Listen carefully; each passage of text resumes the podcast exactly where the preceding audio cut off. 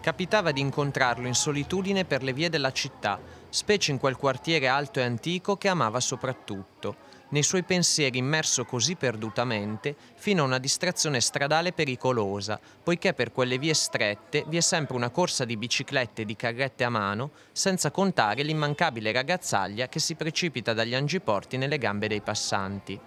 Eppure non aveva l'aspetto del poeta perdigiorno, lo dimostravano i suoi occhi, seriamente smarriti, e la sua pallida faccia massiccia annerita da una dura barba. Incontrandolo e salutandolo, gli leggevo in viso ogni volta i mutamenti della sorpresa. I suoi occhi sperduti si facevano allora vivi e tornavano all'esatta prospettiva delle cose e delle persone. Mi prendeva per un braccio e mi teneva in mezzo alla strada a farmi ascoltare quattro versi di un qualche poeta italiano, accompagnandosi con quell'altro lungo braccio nell'aria. I ciclisti che passavano si voltavano a guardarlo. Così compare Roberto Bruni, ritratto nelle parole di Giulio Questi, partigiano, poi regista cult e narratore della Resistenza. Giulio ricorda così i momenti in cui incontra quell'amico solo e sbadato, ma sempre con una fedele compagna, la poesia, da cui prende qualche verso da leggere agli amici. Quel giovane immerso nei suoi pensieri tanto da essere quasi travolto dai passanti dei vicoli di Bergamo Alta è appunto Roberto Bruni e questo episodio è dedicato a lui.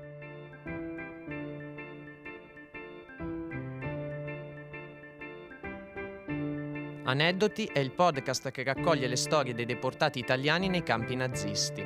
In questa seconda stagione approfondiremo le vicende degli uomini e delle donne a cui sono dedicate alcune delle pietre d'inciampo che il comune e la provincia di Bergamo hanno posto nei quartieri della città e nelle vie dei paesi. Se per caso vi siete imbattuti in uno di quei San Pietrini dorati e vi siete chiesti cosa fosse e che significato avesse, siete nel posto giusto per scoprirlo. Io sono Leonardo Zanchi e vi condurrò attraverso le vite delle persone che subirono la persecuzione nazifascista, razziale, politica e militare. Al centro del nostro racconto ci sono le voci dei familiari di queste persone, testimoni indiretti che, attraverso i ricordi di famiglia e la ricerca, hanno provato a ricostruire la personalità dei loro cari. In questo viaggio in cui storia e memoria si intrecciano, potrete ascoltare anche le voci degli studenti di Bergamo, che hanno provato a conoscere i volti e le identità di chi visse quel periodo e a riflettere sul significato delle loro azioni e del loro vissuto. Questo racconto vuole essere un filo che unisce passato e presente per riscoprire la memoria della nostra comunità e sentirsi parte consapevole di essa. Sono davvero pochi i riferimenti che abbiamo oggi per ricostruire la vita e i trascorsi di Roberto Bruni. Estremamente prezioso in questo senso è un libricino stampato a cura degli amici di Roberto il 30 giugno 1947.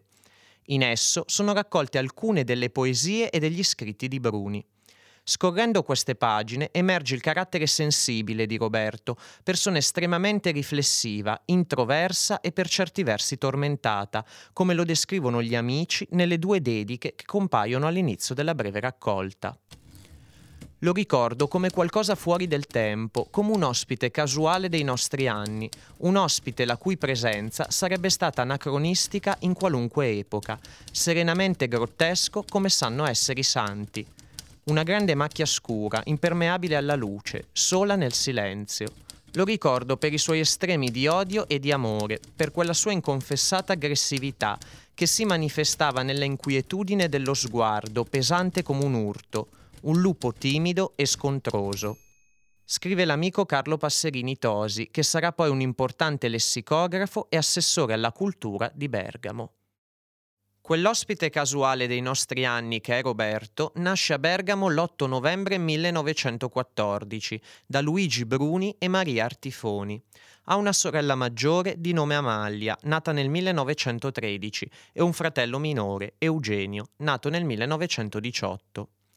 I Bruni sono una famiglia di convinte idee antifasciste che, con il protrarsi del regime, diventa un punto di riferimento della rete della resistenza nella città di Bergamo.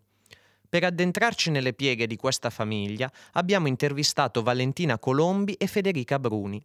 Eugenio Bruni era loro nonno e Roberto il loro prozio.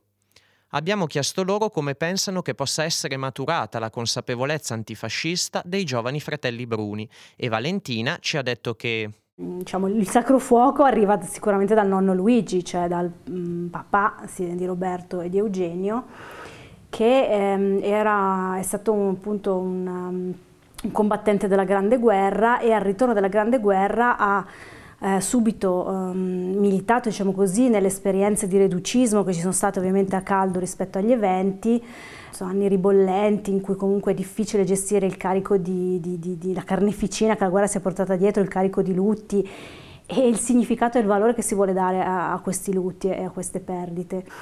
E, però a differenza appunto di, di, molti altri che hanno interpretato questa esperienza appunto nel segno di un acceso militarismo, del cameratismo, di tutte quelle esperienze anche di, di, di adesione alla violenza politica che hanno portato poi appunto al fascismo, eh, il nonno Luigi invece ha, appena insomma cominciato a, il fascismo ha cominciato a montare, a espandersi e a farsi grande, ha sempre invece maturato una, una forte avversione per questa corrente politica, lui era un liberale tutto d'un pezzo e non, non, insomma, non, aveva nessun tipo, non ha subito nessun tipo di fascino per questa esperienza, a meno che sappiamo.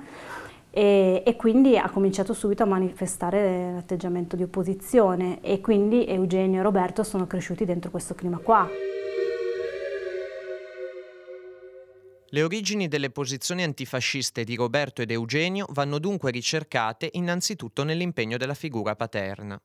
Luigi Bruni aveva origini calabre e arriva a Bergamo nel 1912 per la sua professione di cancelliere in pretura, per poi lavorare in proprio come contabile e al Collegio Vescovile Sant'Alessandro come professore. Luigi aveva combattuto nella Prima Guerra Mondiale, come abbiamo sentito, ed è tra i fondatori dell'Unione Reduci di Guerra, di cui è presidente per lungo tempo.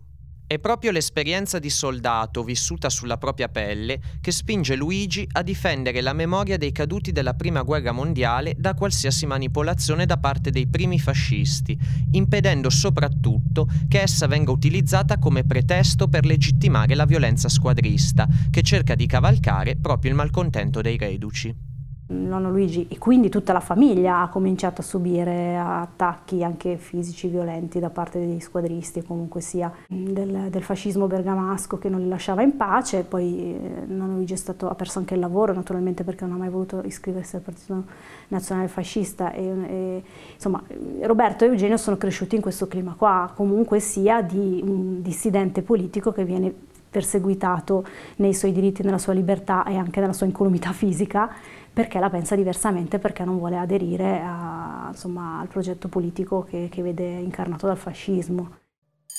Amalia, Roberto ed Eugenio frequentano tutti il liceo classico Paolo Sarpi di Bergamo. Rispetto a quel periodo, le nipoti raccontano So che la maglia era bravissima, gli altri due sì, se la sono cavata. Io penso Roberto più bravo e più ligio sicuramente. Sì. Eugenio era un po' più fantasioso, ecco. Si sa, lui era uno sportivo, quindi con la, con la squadra del Sarpi aveva partecipato già a, insomma, una serie di gare, faceva il leocista, lui atletica leggera. Poi nel mio immaginario insomma, personale di, di, di nipotina me lo vedevo abbastanza guascone, ecco Roberto mi sembra un personaggio tutto di un altro tipo, più riflessivo, anche un po' più ombroso. Al liceo Sarpi in quegli anni si respira un'aria di generale conformismo alle direttive del regime, come racconterà in seguito Eugenio Bruni. Dunque, i fratelli Bruni faticano a trovare nella scuola quella risposta che forse avrebbero voluto sentire rispetto a quanto stava accadendo nel nostro paese. La spinta a reagire al regime fascista, come detto, viene soprattutto dall'ambiente familiare e dalla rete di amici e conoscenze che pian piano cresce attorno a loro, ventenni che insieme distribuiscono stampa clandestina e tracciano scritte antifasciste sui muri di Bergamo, forse con lo spirito di voler rispondere per le rime ai motti propagandistici con cui i fascisti avevano tappezzato le città italiane. Rimanendo nel contesto scolastico, ma facendo un salto nel presente, vi facciamo ascoltare le voci delle studentesse e degli studenti dell'AFP Patronato San Vincenzo di Bergamo, che ci hanno aiutato a ricostruire la vicenda di Roberto Bruni. In particolare, i ragazzi hanno scelto di raccontare e di riflettere sull'episodio più iconico dell'impegno antifascista dei fratelli Bruni e di alcuni compagni.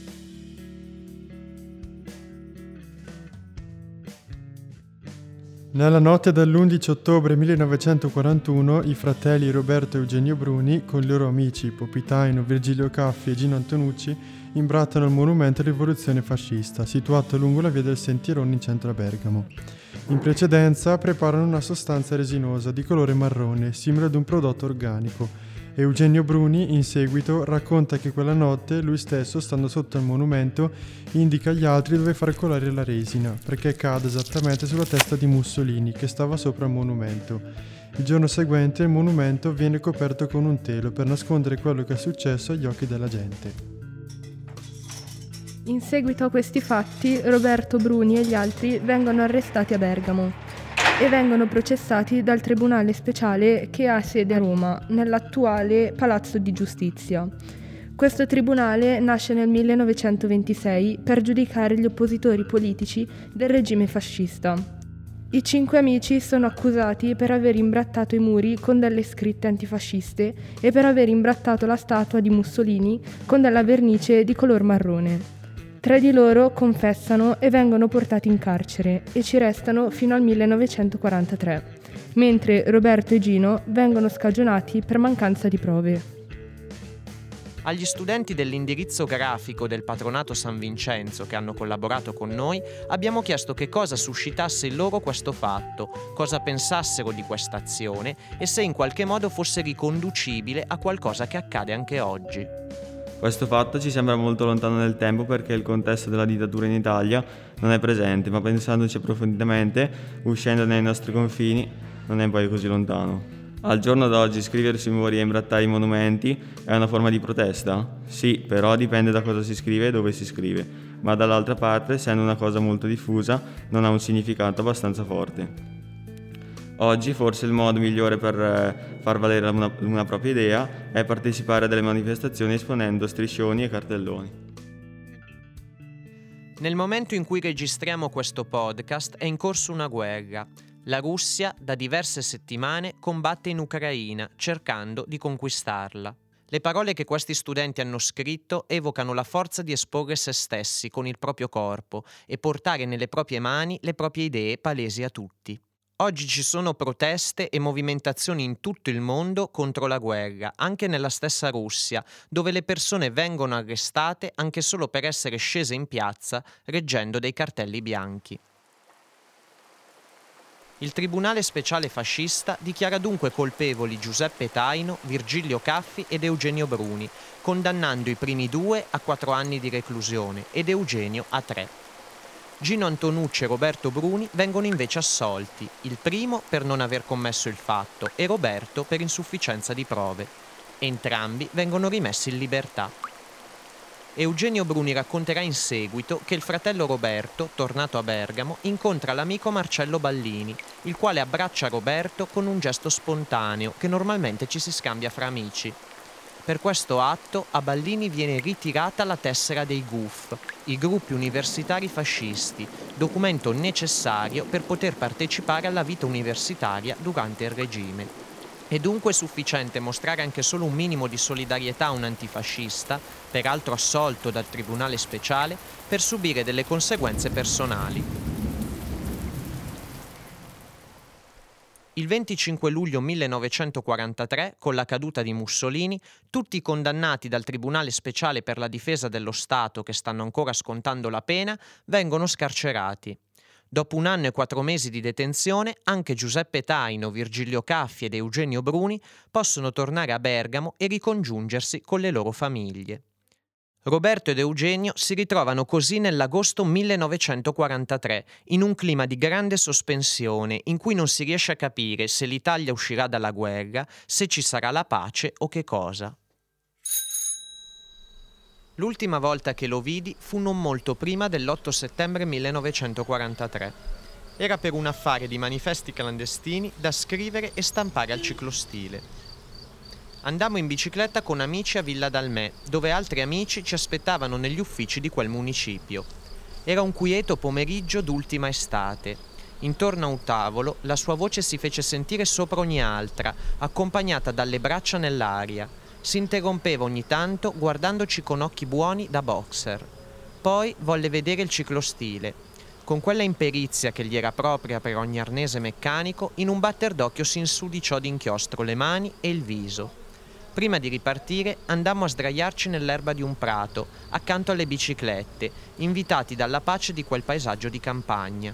Su quell'erba Roberto Bruni ci parlò della bellezza dei campi, recitandoci qualche verso di Virgilio. Giulio Questi ricorda così l'ultimo incontro con l'amico Roberto intento a produrre stampa antifascista, ma lo dipinge goffo, con l'ironia affettuosa degli amici e tiene sempre a sottolineare questo legame profondo di Roberto con la poesia, forse più che con le cose concrete. Agosto 1943 Italiani, sono cadute tutte, una dopo l'altra, le meravigliose speranze che i nostri cuori, in universale fratellanza, avevano generato il 25 luglio, in quell'indimenticabile giorno che segnò l'inopinata fine delle tirannie fasciste. Siamo ripiombati nel pozzo dal quale ci era parso di essere usciti verso la luce. Per di più, la situazione si è aggravata con la perdita totale della Sicilia e col mutilamento spaventoso delle nostre maggiori città. Intanto il vero popolo fatto di operai, di lavoratori, si dispera e muore sulle macerie fumanti delle proprie case. La situazione è insostenibile, la guerra deve finire. Che tutti, ma specialmente i lavoratori che costituiscono la massa più forte, si rifiutino di continuare la guerra. Lo sciopero e il sabotaggio devono essere le loro armi che si intraprenda un sistematico sabotaggio materiale e spirituale contro i tedeschi che occupano le nostre contrade. Bisogna rendere impossibile la vita ai militari tedeschi in Italia. Che la monarchia lasci il potere, perché finora si è dimostrata intenta a salvare il trono e non a perseguire gli interessi del popolo italiano. Che il popolo faccia valere la sua sovranità. Il re del popolo è il popolo. Italiani, opponetevi con ogni mezzo alla continuazione della guerra Italiani, siate voi gli arbitri dei vostri destini. Viva l'Italia! Queste parole compongono un volantino conservato nell'archivio di Isrec Bergamo, Istituto Bergamasco per la storia della Resistenza e dell'età contemporanea. Alberto Agazzi, nell'articolo I 45 giorni a Bergamo, parla di un volantino scritto nell'agosto 1943 da Roberto Bruni e Rodolfo Zelasco sugli stessi temi di quello che vi abbiamo letto. Un'altra copia dello stesso volantino riporta invece il nome manoscritto di Giulio Questi, uno degli amici di Roberto Bruni. Non è quindi possibile attribuire il volantino con certezza, ma vi abbiamo fatto ascoltare lo stesso questo testo perché ci sembra singolare. Il volantino è scritto nell'agosto del 43, quindi prima dell'armistizio dell'8 settembre, in un momento in cui in Italia e a Bergamo l'atteggiamento generale è di attendismo, cioè di attesa, di ricognizione per capire cosa accadrà e poi decidere come agire. Certo, i vecchi antifascisti e le nuove forze iniziano ad incontrarsi per organizzarsi, ma non è un processo rapido. In questo contesto, perciò, la chiamata allo sciopero, all'opposizione alla guerra e ai tedeschi invasori, spicca come una presa di posizione più lungimirante e pragmatica, segno di un desiderio di reagire che circolava in Bergamasca. Due giorni dopo l'armistizio, il 10 settembre, Bergamo viene occupata dai nazisti. Luigi Bruni è un antifascista di lungo corso e con l'occupazione tedesca assume un ruolo centrale nell'organizzazione della resistenza in Bergamasca. Parteciperà, tra le altre cose, al Comitato di Liberazione Nazionale e faranno capo a lui le formazioni cittadine della Brigata Partigiana Vittorio Veneto. Durante l'occupazione tedesca anche la parte femminile della famiglia si impegna a sostenere l'opposizione al nazifascismo. Amalia, la sorella maggiore di Roberto ed Eugenio, vive con la zia materna Bianca Artifoni e la aiuta a organizzare raccolte di fondi per la resistenza, per la stampa e la distribuzione di materiale clandestino. Approfittando del suo lavoro come contabile presso la società tranviaria della Stei, infatti, Bianca Artifoni utilizza il ciclostile dell'ufficio per stampare gli appelli del Comitato di Liberazione Nazionale e diffonderli fra la popolazione, ma anche per far arrivare gli ordini del CLN alle bande partigiane delle valli bergamasche. La nipote Amalia e presumibilmente l'intera famiglia Bruni le danno una mano in queste operazioni e la casa della zia Bianca diventa così un punto sicuro di supporto e sostegno alla resistenza. In una testimonianza tratta dal volume Donne cristiane nella Resistenza, Bianca Artifoni racconta di come lei e un suo nipote, quindi o Eugenio o Roberto, svolgano il ruolo di portaordini per il comandante provinciale del CLN di Bergamo, Mario Buttaro. Eugenio Bruni testimonia di essersi recato dopo l'8 settembre a Santa Brigida, in Alta Valle Brembana, per unirsi ai partigiani della zona. Un problema agli occhi, forse conseguenza delle condizioni in cui era stato detenuto, lo costringe però a cercare delle cure a Milano. Da qui, indirizzato dal comandante provinciale del CLN di Bergamo Mario Buttaro, cerca di raggiungere la Val Cannobina, in Piemonte, insieme al fratello Roberto. Siamo nel maggio 1944, sono passati circa otto mesi dall'armistizio. Dire che cosa abbia fatto Roberto in questo periodo è difficile. Un'ipotesi può essere avanzata a partire da un documento che il padre Luigi compila nel dopoguerra. In questa scheda Luigi indica come persona testimone dell'attività antifascista del figlio l'avvocato Natale Mazzolà. Comandante della brigata Vittorio Veneto, Mazzolà, nel suo libro Pietro aspetta il sole, ci dice che i fratelli Bruni, subito dopo l'8 settembre, per sfuggire alla leva, lasciano Bergamo, dandosi all'attività partigiana. Mazzolà è una persona vicina ai Bruni e se Luigi, fra tanti, sceglie di indicare lui come persona da interrogare circa il figlio, vorremmo poterci fidare di quanto scrive. Eugenio però testimonia diversamente e ci dice che il fratello Roberto rimane a casa mentre lui cerca di unirsi alle nascenti formazioni partigiane. Su questo lungo periodo di otto mesi, che va dall'armistizio alla cattura dei due fratelli, perciò non possiamo dire con certezza quasi nulla di Roberto. Dal momento in cui si dirigono verso la Val Cannobina, sappiamo con certezza che Roberto ed Eugenio sono sempre uniti e affrontano insieme ogni frangente del loro percorso. Nelle rare volte in cui Eugenio racconta anche di Roberto, si capisce come la famiglia gli abbia affidato il fratello. Roberto ed Eugenio però non arriveranno mai in Val Cannobina perché vengono arrestati il 26 maggio 1944 mentre stanno tentando di raggiungerla. Eugenio racconterà che nei pressi di Luino alcuni partigiani tentano di liberarli ma senza risultati. I fratelli Bruni vengono in seguito trasferiti a Como, nel carcere di San Donnino e dal 19 luglio 1944 sono reclusi nel carcere di San Vittore di Milano il 7 settembre vengono trasferiti nel campo di Bolzano. Insieme vengono deportati nel lager nazista di Dachau il 9 ottobre 1944. Dachau viene aperto il 22 marzo 1933 ed è il primo campo di concentramento con le caratteristiche che distingueranno il sistema detentivo nazista vogliamo sottolineare come nel marzo 1933 il nazismo non abbia ancora il pieno controllo politico, ma sia piuttosto in una fase di assestamento. Ciò nonostante è possibile aprire in Germania, a meno di 20 km da Monaco di Baviera, un lager. Dachau nasce per detenervi gli oppositori politici del nazismo, espulsi non solo dalla vita politica, ma anche da quella civile. Successivamente, oltre ai deportati politici, in questo lager saranno presenti tutte le categorie di prigionieri, ebrei, rom, sinti, delinquenti comuni, apolidi, omosessuali, testimoni di Geova e asociali. Ad Dachau viene messo a punto dalle SS il sistema di controllo dei detenuti. Le SS impartiscono le direttive per gestire il campo, ma gli esecutori materiali, quelli che da vicino fanno sì che queste regole siano rispettate da tutti, sono altri prigionieri scelti. È un meccanismo perverso che mira a spezzare ogni possibile rapporto di fiducia tra i deportati il campo si trasforma nel tempo per accogliere una popolazione sempre maggiore e specialmente per rendersi funzionale. Nel 1945 Dachau è il riferimento per 140 sottocampi dislocati nella Baviera meridionale, sottocampi in cui i deportati erano inviati come forza di lavoro schiava da impiegare per la produzione bellica. Una particolarità del campo è di essere stato una sorta di centro di formazione per gli uomini delle SS, una gran parte dell'area del lager era riservata a questo corpo, che qui addestrava le proprie leve.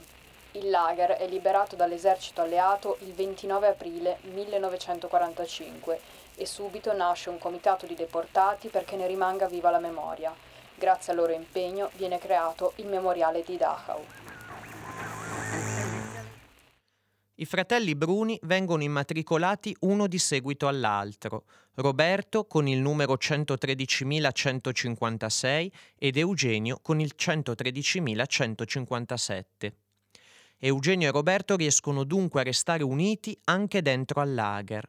A un certo punto, però, sembra che Eugenio sia costretto ad andare al revir, ovvero l'infermeria, luogo del campo temuto da ogni deportato, perché esso rappresenta spesso l'anticamera della morte.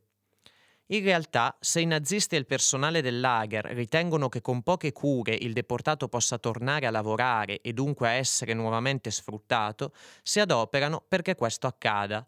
In caso contrario, il revir costituisce realmente il luogo in cui i deportati ritenuti incurabili vengono abbandonati a loro stessi, in attesa del decesso oppure inviati direttamente alla camera a gas. Eugenio rientra fortunatamente nella prima categoria, viene curato e poi assegnato a una nuova baracca. Come racconta lui stesso in un'intervista, sono andato prima di tutto a chiedere notizie di mio fratello ed ho appreso che era morto. C'era un padre domenicano nel blocco che teneva nota di tutti quelli che erano morti. L'ho chiamato e mi ha detto è morto il 13 di febbraio, l'altro giorno. I documenti ufficiali del lager registrano in realtà come data di morte il giorno successivo, ovvero il 14 febbraio 1945. Nonostante la perdita del fratello, Eugenio riesce a resistere fino alla liberazione del campo di Dachau, avvenuta il 29 aprile 1945. Poi però è arrivata prima di, di Eugenio, è arrivata la notizia che eh, appunto chi, quello che non ce l'aveva fatta era Roberto, quindi quando eh, Eugenio è arrivato a Bergamo già si sapeva che Roberto non, non ce l'aveva fatta, insomma. Nonostante se ne sia andato, ricordo con esattezza che non fu il più grande poeta del mondo e che gli volevamo bene anche prima, come ora che non c'è più, e che ce lo tenevamo vicino come il pezzo raro della nostra collezione, quasi presentissimo che, a completare il suo profilo, si rendesse inevitabile da parte sua un atto di cui nessuno di noi si sarebbe sentito capace, o un avvenimento cui né lui né noi avremmo mai potuto opporci.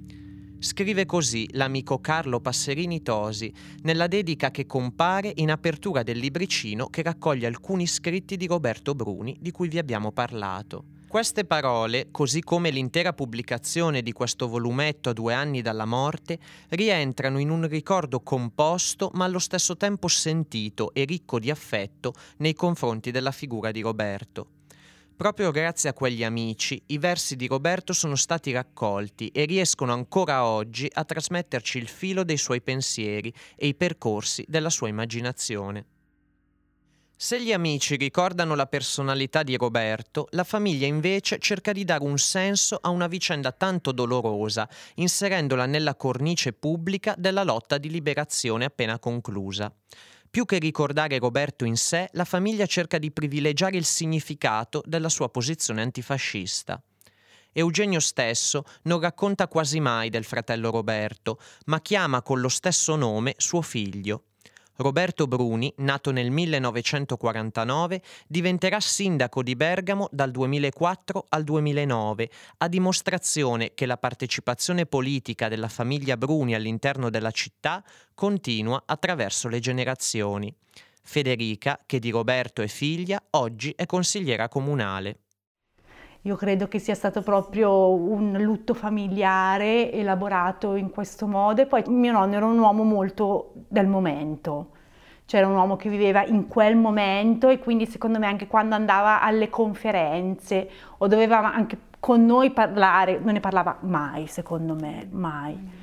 Anche a domanda diretta era tutto un dare un messaggio relativo quel passato, non ti racconto degli aneddoti magari terrorizzanti o, eh, ma ti dico quello che è stato e come bisogna utilizzare per vivere al meglio il presente per, e per costruire un futuro ancora migliore. Ecco, io credo che poi nei sopravvissuti, l'avrete visto anche voi raccogliendo queste testimonianze, forse scatta anche l'istinto di sopravvivenza, del voler forse che la memoria è importante, ma si fa forse più sui concetti, è importante dare alcune immagini alle persone ma non, non, voleva fermarsi alla violenza o alla crudezza di certe immagini, secondo me il nonno, anche forse voleva, non voleva pensarci, forse più neanche lui. No, comunque non ha voluto trasmetterci questo tipo di eredità, appunto,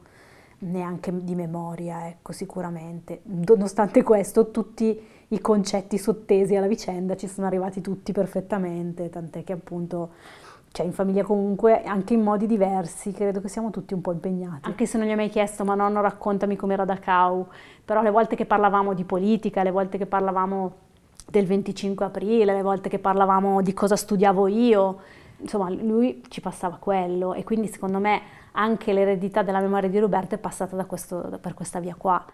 La memoria di Roberto Bruni oggi è affidata a una pietra d'inciampo posta fuori dall'abitazione della sua famiglia, in via Francesco Cucchi, numero 3, a Bergamo. Ed è proprio nella sua città, a Bergamo, che Roberto dedica una delle sue poesie, affidandole le speranze di tanti giovani. Non sappiamo se questi desideri facciano riferimento anche a delle aspirazioni politiche e forse non è così decisivo, ma ci viene quasi spontaneo interpretarli come le aspettative di tanti ragazzi che, come Roberto Bruni, si sono spesi per un futuro libero. Te coronata di ferreo cerchio, alta la fronte sul grande piano, te guardo, città del sogno, santa e guerriera. Partono al cielo le tue cento torri, anele dell'altezza, e le tue mura vanno oltre la pietra. E tu sei nave, pronta per il mare, veleggiando sul grande colle incontro all'orizzonte. Porta con te il mio sogno e di mille giovani vite all'avvenire, come la rosea onda dei peschi in fiore sui tuoi ridenti colli a primavera.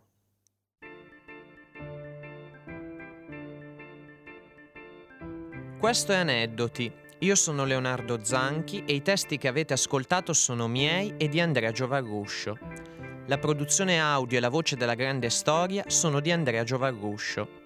Gli studenti dell'Associazione Formazione Professionale Patronato San Vincenzo di Bergamo, che hanno partecipato al laboratorio di aneddoti e hanno steso e letto i testi che avete ascoltato, sono Mattia Bedelli, Daniele Belloli, Michela Capelli, Luca Carissimi, Nada Elgianati, Francesco Rota, Samuele Viganò. Ringraziamo in particolare l'insegnante Antonella Zanotti per la disponibilità un grazie di cuore a Federica Bruni e Valentina Colombi per averci accolti e aver condiviso con noi le memorie della propria famiglia. Ringraziamo infine l'ISREC, Istituto Bergamasco per la storia della resistenza e dell'età contemporanea, per aver condiviso con noi le proprie ricerche e i documenti custoditi nell'archivio dell'istituto e per averci dato pieno supporto e disponibilità per raccontare la vicenda di Roberto Bruni. Aneddoti nasce da un'idea della sezione di Bergamo dell'ANED, Associazione Nazionale Ex Deportati, da cui prende il nome. Il progetto è promosso dal Comune di Bergamo e rientra nelle attività proposte dall'Assessorato alla Cultura in occasione del Giorno della Memoria 2022. Seguiteci sui nostri canali social Instagram e Facebook, ma soprattutto fate passaparola.